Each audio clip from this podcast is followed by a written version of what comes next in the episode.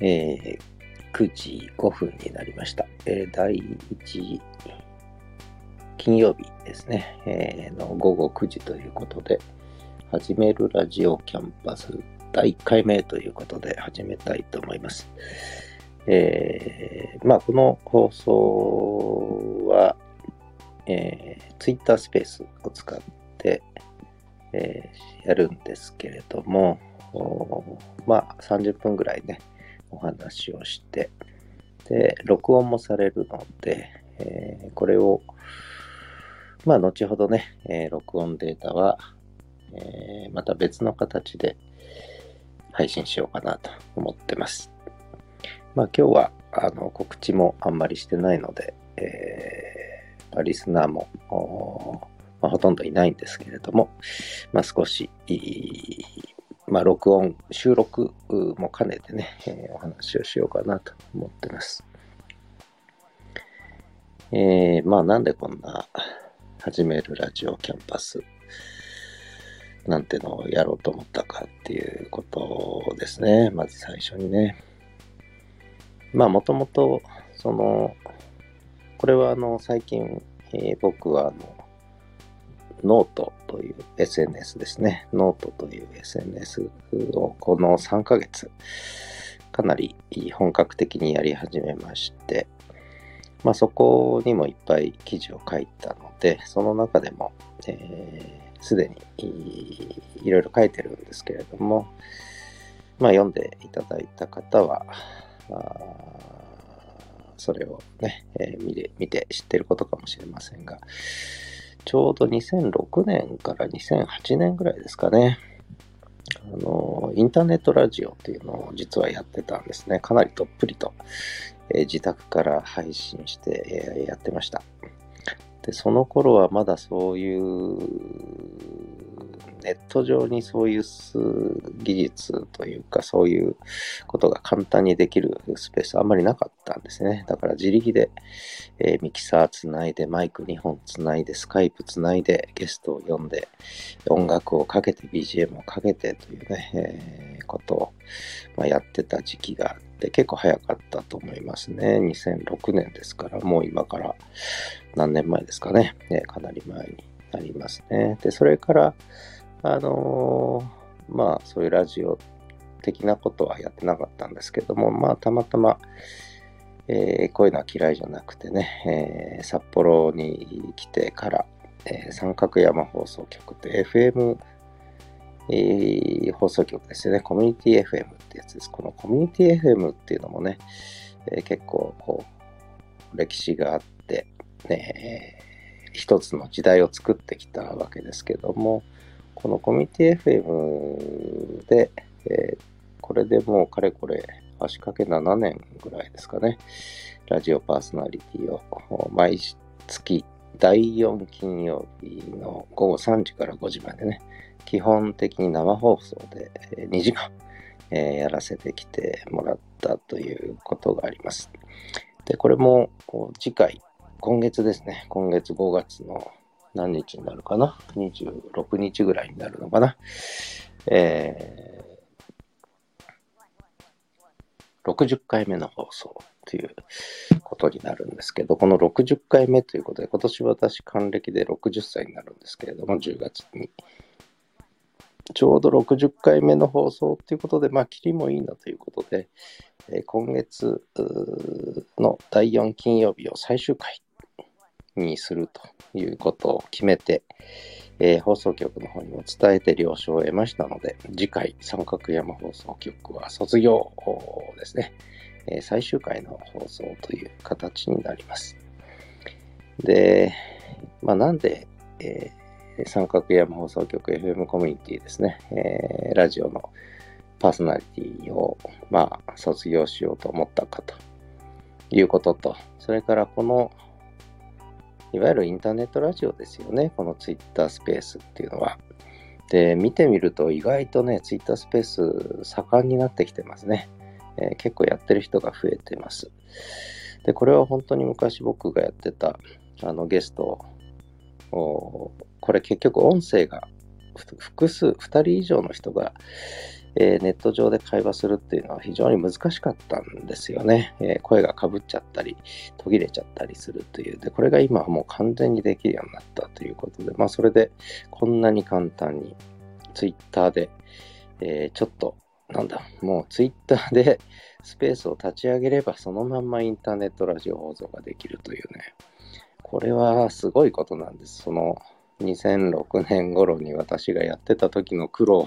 思ったら、これは本当にボタン一つであっという間にできてしまうというね、ことで、えー、このインターネットの進化、SNS の進化っていうのはもう本当に恐ろしいものがあります。で、えー、まあなぜこの放送をやろうと思ったかっていうのは、一つはコミュニティ FM がやっぱりちょっとこう、発展性がないというかね、えー、そんなこともちょっと感じ始めてたということで、えー、まあこれは今月の生放送もですね、最終回終わってからまた、あの、この、こちらの、えー、ツイッタースペース、インターネットラジオの方でもね、えー、お話ししようかと思います。まだ一応ね、もう一回、最終回残ってるので、あんまりこう、ね、えー、なんていうのかな。うん、まあ、なぜ辞めたかというその理由の確信に迫ることはちょっと今日は遠慮しておきたいなと思うんですが、ただ、コミュニティ FM 自体がやっぱり一つの時代をすでに終えていて、次の展開しなきゃいけないんだけど、なかなかそういう展開ができてないという。で、むしろこういうツイッタースペースのようなね、インターネットラジオがもう普通の人が普通に、つまり FM、コミュニティ FM という放送局を立ち上げなくても、そういう設備を持たなくてもやれる時代にすでになっている。で、しかもそれは、えー、録音がされ、収録がされ、いつでもオンデマンドで聴ける状態になるというね。えー、これに実はコミュニティ FM は全然追いついてないという状況なんですよね。だけど、が結局言ってますけれども、あの、だけどやってる人たちはそういう意識はあんまり持っていないということで、えー、ちょっとそのあたりが私としてはつまんないなということと、それから、えー、わざわざ放送局まで出かけなきゃいけないんですよね。で、往復で500円かかるんですけど、電車賃が。えー、ボランティアで行ってるもんですから、報酬はないと。で、えー、往復で行って、って帰ってくる時間、2時間の生放送ですけど、やっぱり賞味3時間半から4時間近くは奪われるわけですよね。だけども、これを例えば Twitter のスペースを使ってやれば、2時間の生放送はもう2時間ちょっきりで終われる。しかもその録音データはオンデマンドでいつでも提供できる。しかもそれは全世界に配信されるというね、もうコミュニティ FM を超えちゃってるということなんですよね。なので、まあ今回、まあせっかくね、あの、お話しいただいて、三角山放送局という歴史ある、伝統的な歴史あるね、えー、コミュニティ FM で、えー、ラジオパーソナリティという名誉なことをやらせてもらってきたんですが、7年半ほど。まあもったいないなとも思ったんですが、まあでも、そこでやっててもちょっと次の展開が全く見えなくなっちゃったので、まあ、これはもう一旦卒業させてもらうと。60回で切りもいいので、本当は還暦の誕生日までやろうかと思ってたんですが、もうそれはやめて、60回の節目で今月いっぱいで終わりと。で、えー、新たにこの、えー、Twitter スペースを使った始めるラジオキャンパス。っていう名前になってるんですけど、この始めるラジオキャンパスを始めることにしたわけですね。で、まあ私名前がはじめという名前なので、でまあ、それで始めるっていうキーワードえ最近使いまくってるわけですけれども、ね、実は始めるプロジェクト、始めるキャンパスプロジェクトっていうのはいろいろありまして、えー、これが始めるラジオキャンパスっていうのがね、今始まったわけですけれども、実はその前に始めたのがオンラインサロンとして、始めるノートキャンパス。ノートという SNS。これ私すごく今後発展性があると思ってるんですが、今結構盛り上がってユーザーも増えてまだ増えると思うんですが、えー、このノートという SNS で、えー、キャンパスを始めようということで、始めるノートキャンパスオンラインサロンっていうのを立ち上げました。これ4月7日に告知をして立ち上げて、今参加者が、えー、6名ぐらいになったかな、えー、になって、えー、まあこれからちょっと本格的に展開しようかなと思ってるんですが、この始めるノートキャンパスオンラインサロン、それからこの始めるラジオキャンパスでまだあるんですね、実はね。えー、そもそもの始めるキャンパスっていう大きなね、えー、一括りのプロジェクトがあるんですが、その中にこのノートキャンパスオンラインサロンからラジオキャンパスが始まって、あとこれからあと3つぐらい、始めるほにゃららキャンパスというのがね、えー、これから実は始まるということなんですね。えー、まあなんでこんなことをやってるかというと、うーん、いろんな思いがあります。で、その思いについては実は、この、始めるノートキャンパスというよりも私のノートをですね、えー、の記事にたくさん書きました。これも、えー、少しノートという SNS のこともね、ツイッターでだいぶ宣伝して、多分私のフォローしている人はえー、もう note、note、note、note うるせえよと思って、フォロワーが5、6人いなくなりましたけれども、まあそれは、えー、全然構わないんですけれども、その、フォロワーがね、減ることは全然構わないんですが、やっぱりこう、ノートという世界にね、もっともっと早めに、早めに関心を持ってほしい、ね。いずれ皆さんやるようになると思もうちょっとなるべく早めに始めた方がいいんじゃないかなというふうに、まあ、僕自身は思ってるんですが、ただ、そう、各位私も、えー、もともとノートには2015年ぐらいに登録はしてたんですけどね、それをずっと放置してまして、えー、ちょっとやる気が起きなかったっていうのもあるんですが、ちょっとやり始めたんだけど結局ややらなくて、まあ時間もなかったせいもありますね。忙しかったので。で、でようやく時間空いたんですけど、まあちょっと SNS やる気力もなかったので、で最近、えー、今年の正月ですね、この始めるキャンパスプロジェクトというのを、まあ、一人娘がいるんですが、一人娘と一緒に、まあ、親子で立ち上げようという話にお正月になりまして、でそれからちょっと本格的にはじめる Camp@Usプロジェクトを始めたと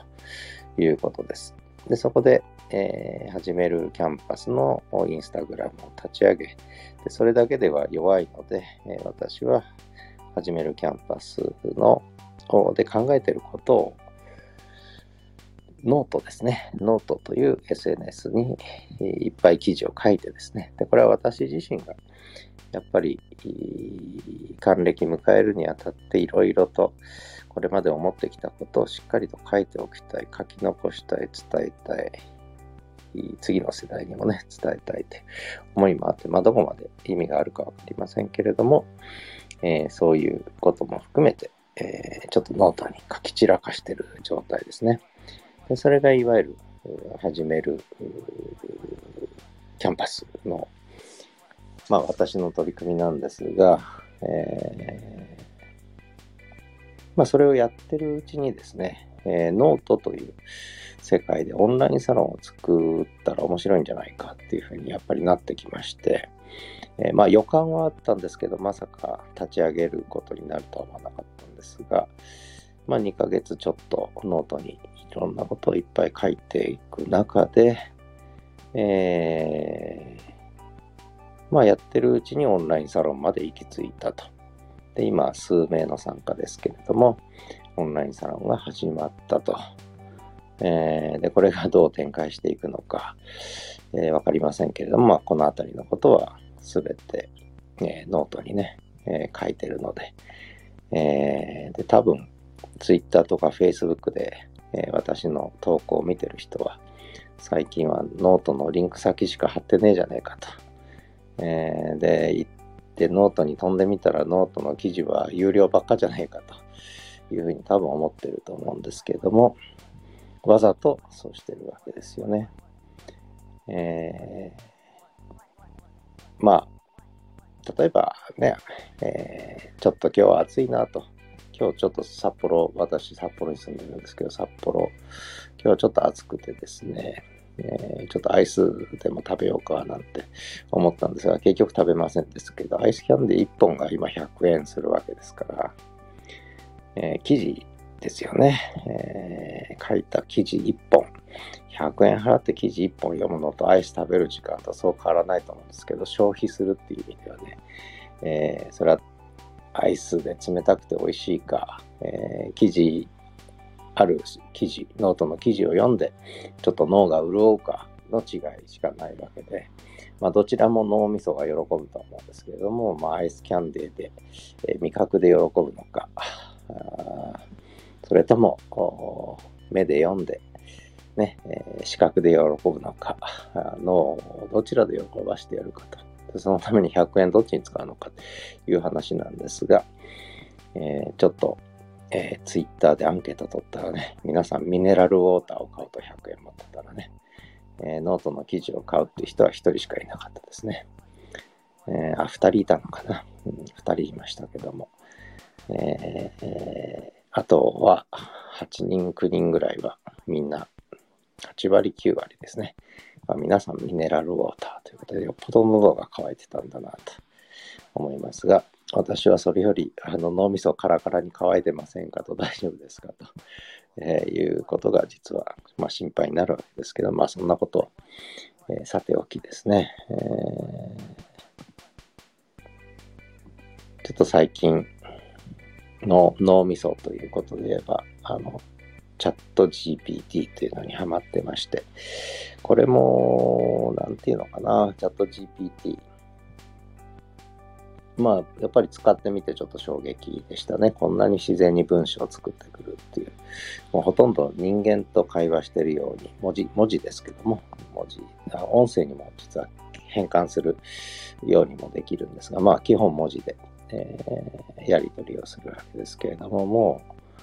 う、下手な、下手な人間知能とチャットしてるよりも、人工知能、チャット GPI、AI と